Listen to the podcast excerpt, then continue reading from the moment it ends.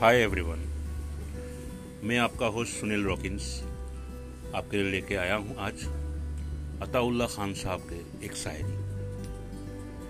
ए जिंदगी मैं तेरे लिए दूर तक गया, ए जिंदगी मैं तेरे लिए दूर तक गया, माना कि आखिर में थक सा गया।